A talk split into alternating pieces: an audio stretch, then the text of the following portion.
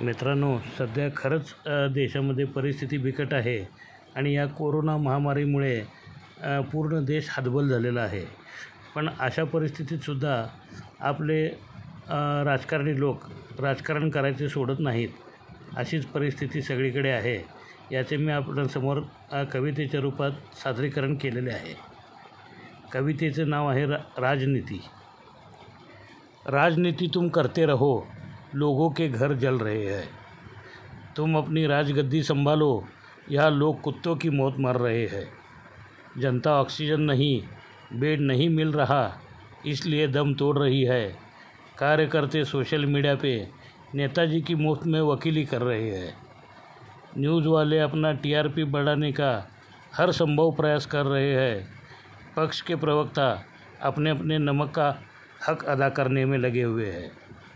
जो समाज के ठेकेदार बने बैठे हैं, वो घर में बैठ के जनता के हाल का तमाशा देख रहे हैं। सामाजिक संस्था और कार्यकर्ते गरीब जनता का पेट भरने के लिए रात दिन एक कर रहे हैं।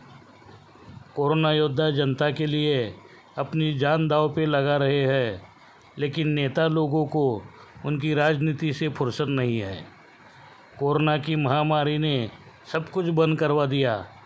लेकिन भारत के राजनीति को नहीं रोक पाया। जय हिंद।